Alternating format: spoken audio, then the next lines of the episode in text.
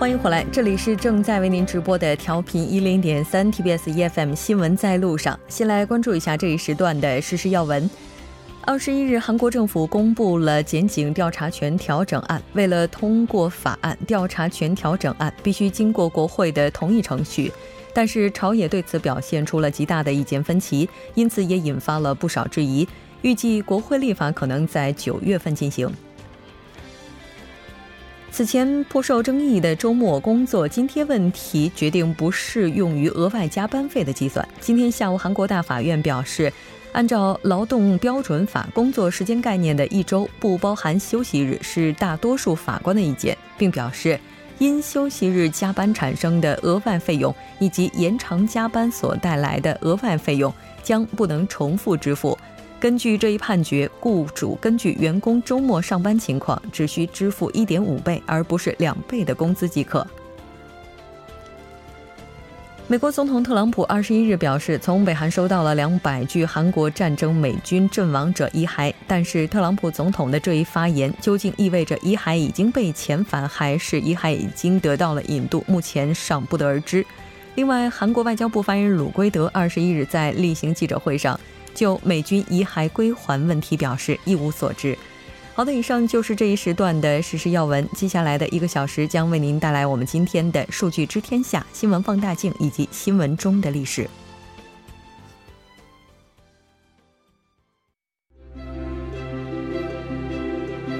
得数据者得天下，知数据者知天下。数据知天下。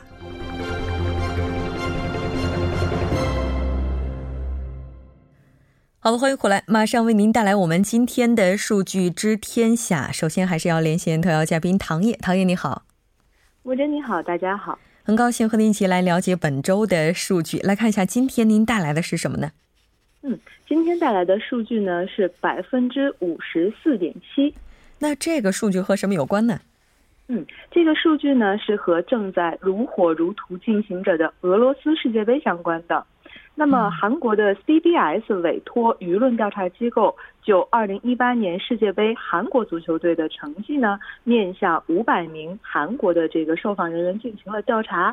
那么结果显示，有百分之五十四点七的人认为韩国队进不了十六强。嗯，是的。应该说，十八号进行的这场和瑞典的比赛呢，因为韩国队输掉了，所以也使得接下来的世界杯之旅显得有些艰难了。我们看到，在前天举行的瑞典站也有过数据分析。是的，在前两天韩国队和这个瑞典队的第一场比赛中，就有组织做了相关的这个数据分析。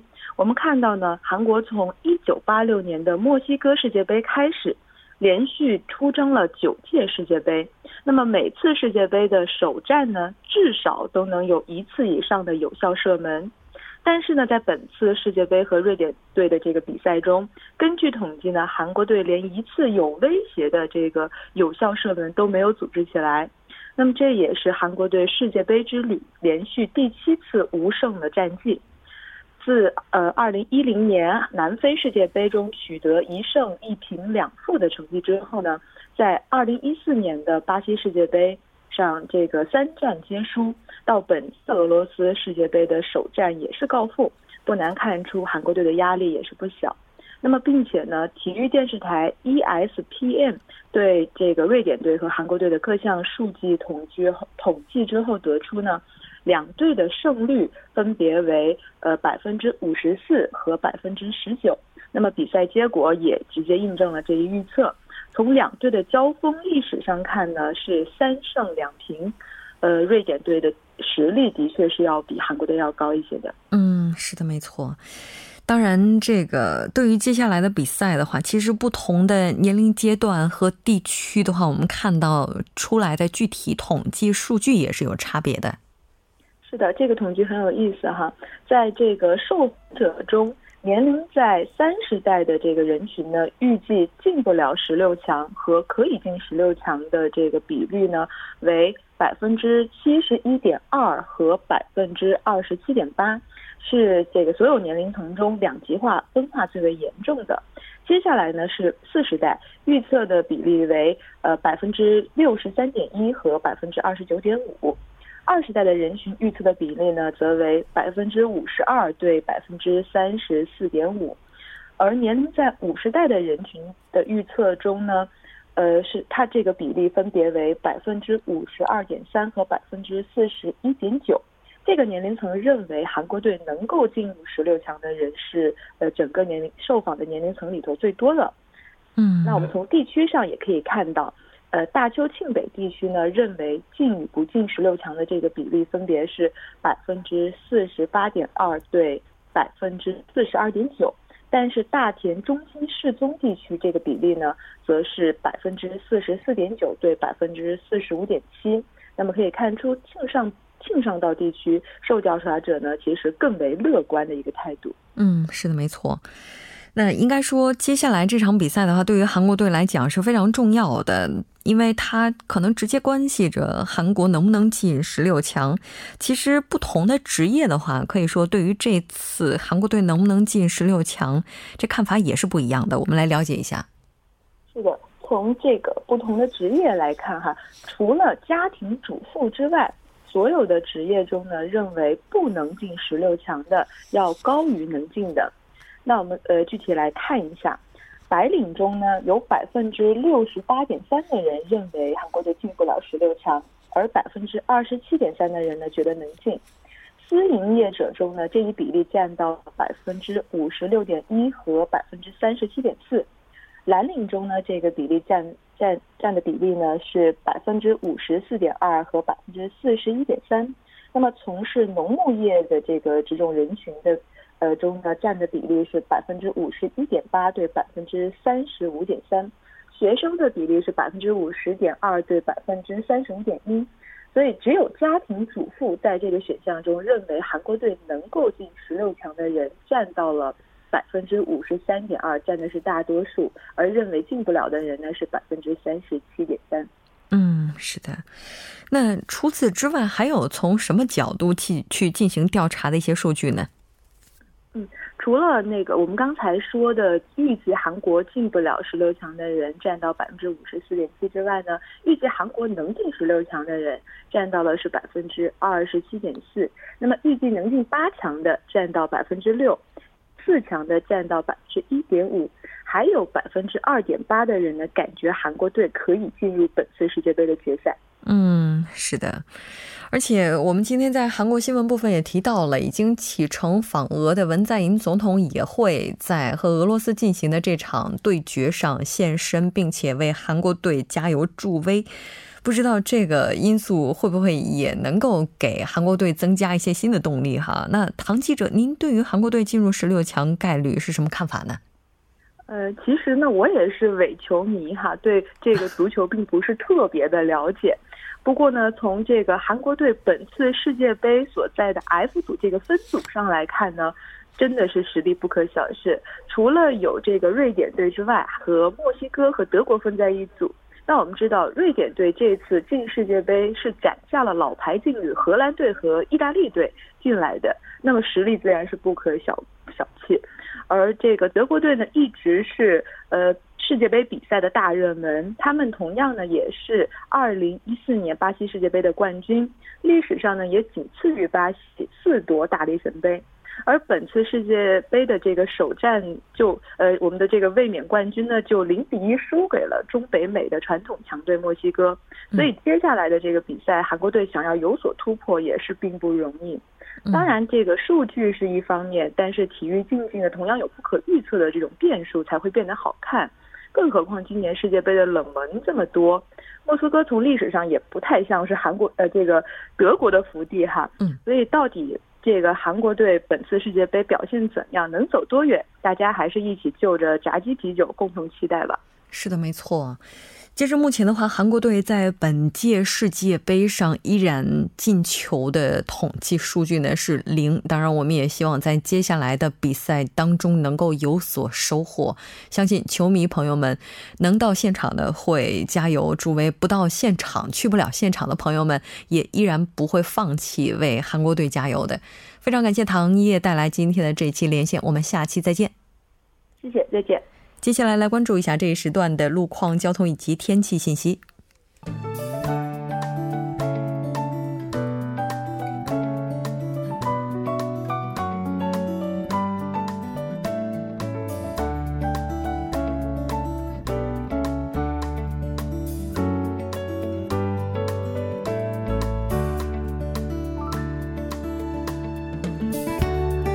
晚间七点十一分，依然是由程琛为大家带来这一时段的路况及天气信息。继续来关注晚高峰时段首尔市的实时路况。第一条消息来自江边北路依山方向元小大桥至马浦大桥，刚刚呢在该路段的四车道上发生了交通事故，受其影响，四车道暂时无法通行，还望后续车辆参考相应路段，保持安全车距，小心驾驶。接下来是在白帆路孝昌公园前站至青年创业中心方向，早间时段呢，在该路段三车道上进行的道路施工作业已经结束，三车道恢复正常通行。下一则路况来自望优路望优十字路口至新内地下车道方向，不久之前呢，在该路段三车道上进行的施工作业已经结束，路面恢复正常。好的，我们继续来关注天气。未来四天仍将持续高温天气。近期呢，江源岭东和中西部地区太阳辐射较强，臭氧污染和气象条件等级呢总体较高。公众午后时段呢，最好减少外出，出行时需要做好防暑和防晒的工作。首尔市的明天也将会迎来本年度的最热天气。那么具体的播报情况是这样的：今天夜间至明天凌晨晴。最低气温十八度，明天白天晴转多云，最高气温三十一度。好的，以上就是这一时段的天气与路况信息，我们稍后再见。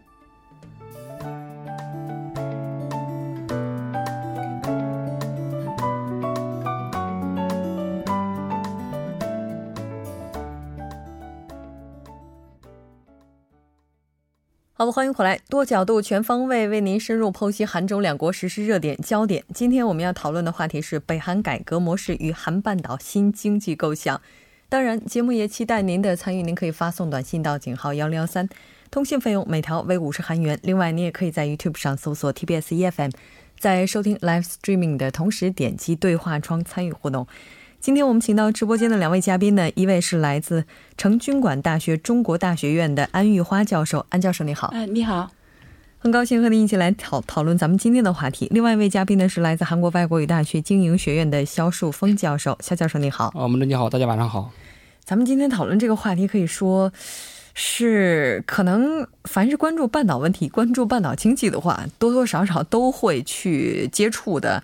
那根据韩媒的一份报道，哈，那北韩在南北首脑会谈时，曾经对越南式的改革开放表示过感兴趣。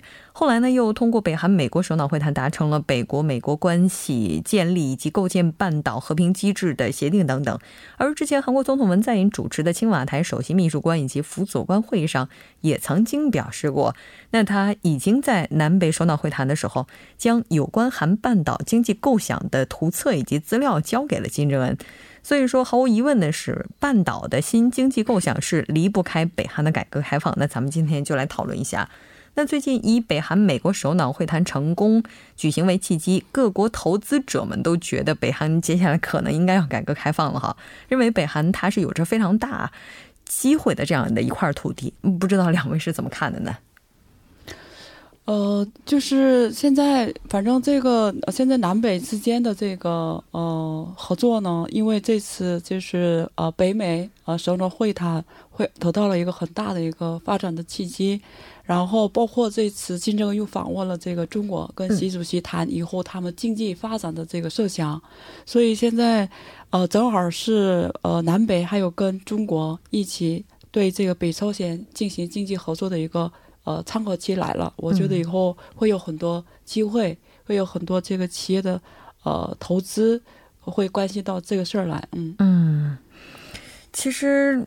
大家对这个地方关注也都是事实，但是好像观望的人就更多一些的感觉哈。我们看到说，在韩国的有一个经济研究院发布的报告当中提到，北韩的经济路线可能会采取越南式的这个改革开放。那刚才咱们不是也提到说，这个金正恩他曾经表达过对越南模式的关注。那咱们先来看一下，什么叫越南式的改革开放？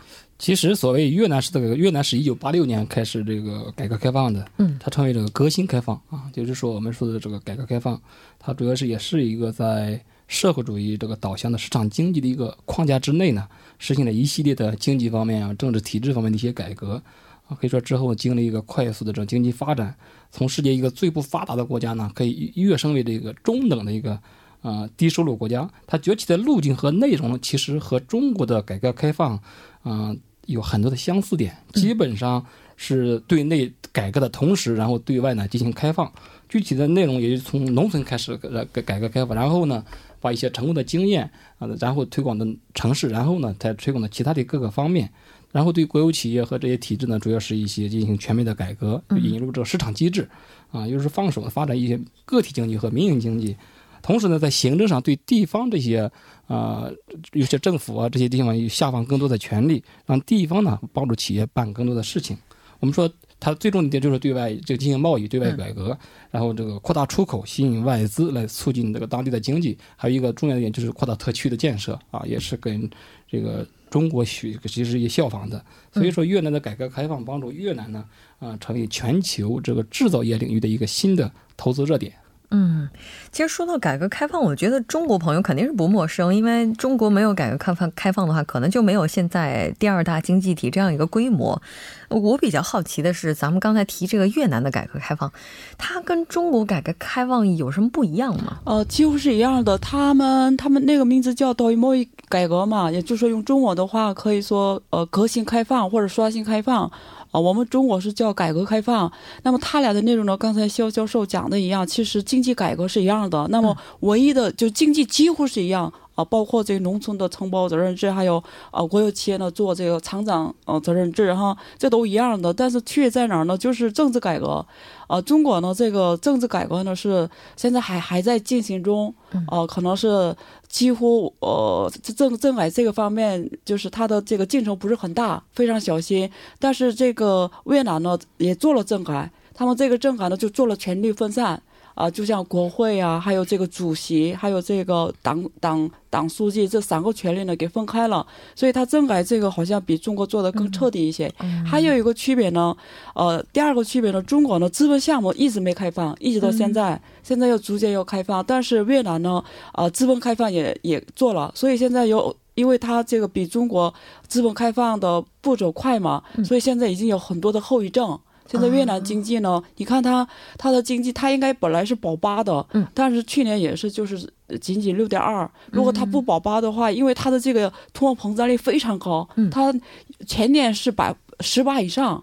那经济增长率只有六点二，你你就倒过来了，所以它主要的问题在于就是资本项目改开放的太快了，这一块做的不是很好，就是通货膨胀率很厉害。但中国呢，这个是比较小心，就这一点差别，其他的没有。还有一个是政治上呢，可能是越南比较亲美啊，亲美，所以可能越呃这次金正恩说的含义呢，又包括政治上的，还包括这个经济上的，也包括啊这个中国和美国关系怎么处理，有很多。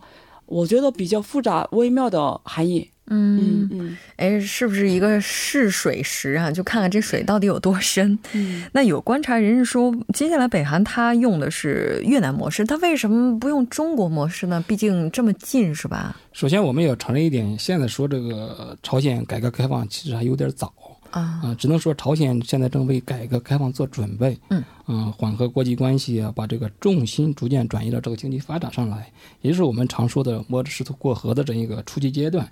相信朝鲜不会全面的采用这个越南某一个国的这种改革模式，可能这更多的说是借鉴某国经济体。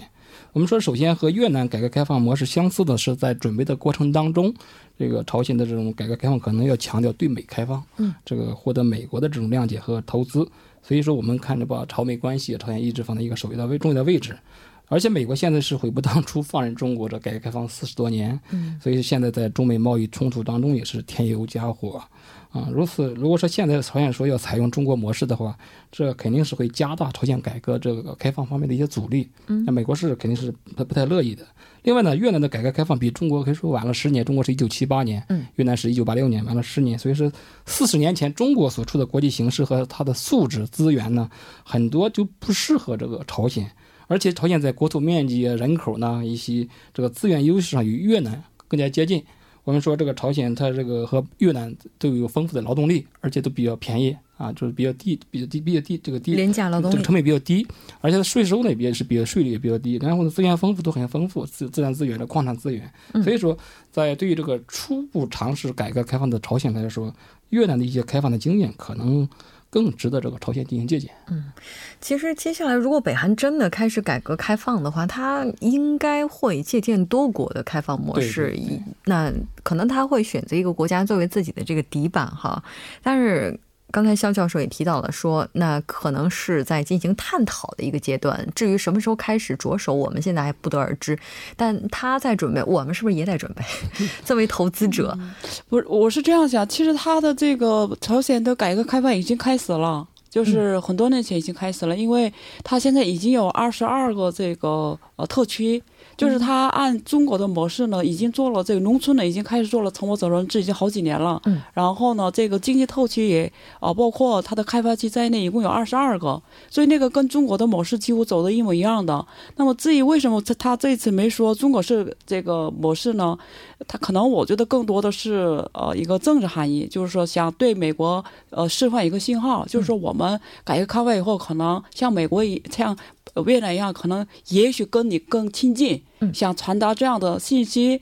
其实它内容是经济方面改革，内容是完全跟中国是一样的。其实只不过比其实没有什么区别，经济上的改革开放跟越南和中国是没有区别，一样的都是一共产党领导下一党独治，然后经济呢做市场经济的改革开放，完全一样的。所以他他们为什么没叫中国式呢？可能是刚才他讲的一样，考虑的一些政治要素，呃，让给美国示范一个。信号友好的信号，友好信号。嗯嗯嗯，那接下来其实对于投资者来讲的话，它这个信号的话，我们是非常乐于看到的。对。那我们接下来的话，就是该怎么样去进军这些领域？其实我记得前一段时间在网上流行的一个单子，说如果现在北韩开放的话，我们可以去投什么投什么投什么。我我觉得那 太多了，对，那都是属于那都是属于网友们这个有可能是恶搞的哈。咱们今天来来点专家的意见，就如果真的开放。的话，那接下来比较具有吸引力的应该是哪些方面呢？首先，这个朝鲜它有两千五百万人口，嗯，这个可能大约为这个南方的一半左右，嗯，所以说它能够为这个。这个劳动密集型的这种制造业呢，可以说提供这种相对低廉的劳动力，而且它比较有规范化，比较有这个这个规范，特别有规范。所以一旦这个另外呢，这一旦朝鲜生活水平的逐步提高的话，它也是一个巨大的消费市场，两千五百万，对，也是很大的一个市场。另外呢，朝鲜我们一直在讲它的矿产啊，它的能源和水资源也非常丰富，所以说潜在的价值很巨大。从天然资源上来看，朝鲜的人均资源占有率呢是韩国这就是南方，啊，它的十十几倍可以说，嗯，而且它这个具有天然的地理优势，通过架设我们说铁路还有这公路呢，这些跨境的服务，可以为这个中韩俄这些边境城市以及提供一个大的这种发展，啊，也可以成一个轴心啊。嗯，是的。这我记得前一段时间，这我们在节目当中也提到了北韩它的矿产资源，什么什么矿排什么全球第几第几啊，什么之类的。也就是说，它其实还有着很多很吸引人的地方。包括今天开始访俄行程的文在寅总统也说，接下来会和俄罗斯讨论发展整个半岛，包括俄罗斯的这个经济，也提到了什么天然气啊、能源之类的。对，但它也是有很多隐患的，或者说有很多潜在的这些危险要素。呃，是这样的，就是说，其实吧，这个北呃北朝鲜呢，已经有外资企业进去很多呃，从七七七七十年代后半开始已经进，比如说像那个沃尔沃，就沃尔沃那个汽车也进去了，然后还有埃及，还有中国的很多企业，可能中国最多。嗯。但是进去了以后呢，因为它的这个呃政治体系、经济体制这个改革开放的这个方向，并不是受法律的保护，所以他们进去做了经济活动以后，它的这个收益没实现。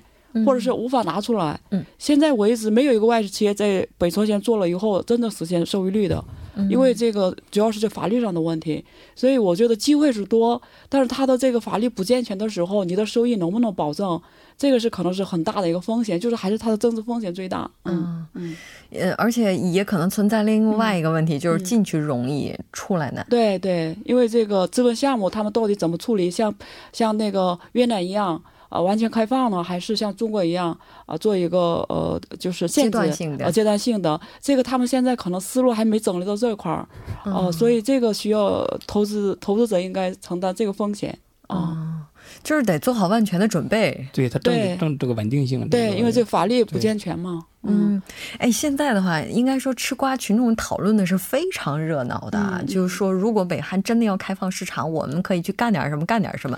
在两位这个教授看来，是不是说真的，等到开放那一天的话，可能直接进去投资的这一些企业或者说资本？